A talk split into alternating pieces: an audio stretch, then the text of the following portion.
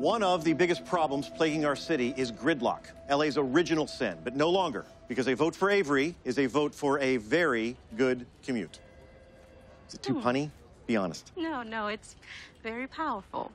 Okay, now I know you're not paying attention because it's awful. but I have this press event for the revamp of the old LA Railway, and they've already made all these damn buttons. A very, get it? Ugh. How was Roger? Same. He spends all day obsessing over Riggs.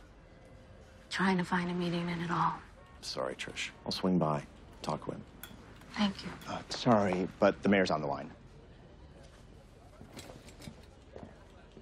Mr. Mayor, how can I help you? Avery, it's me. Okay, your assistant told me that Trish is there. I don't want you to give me up. Of course, Mr. Mayor, you have my total confidence. I got a new lead on the Riggs case. Chechen mercenaries. Have you been drinking, Mr. Mayor? I'm serious. Okay, I need some background on a perp, and I don't want to get Bailey in trouble. But you, you're expendable. It's very kind of you to say. I'll, I'll be off in a second. No, no, no. Take your time and tell Mr. Mayor he better be home for dinner. Hmm? Yeah, she knows.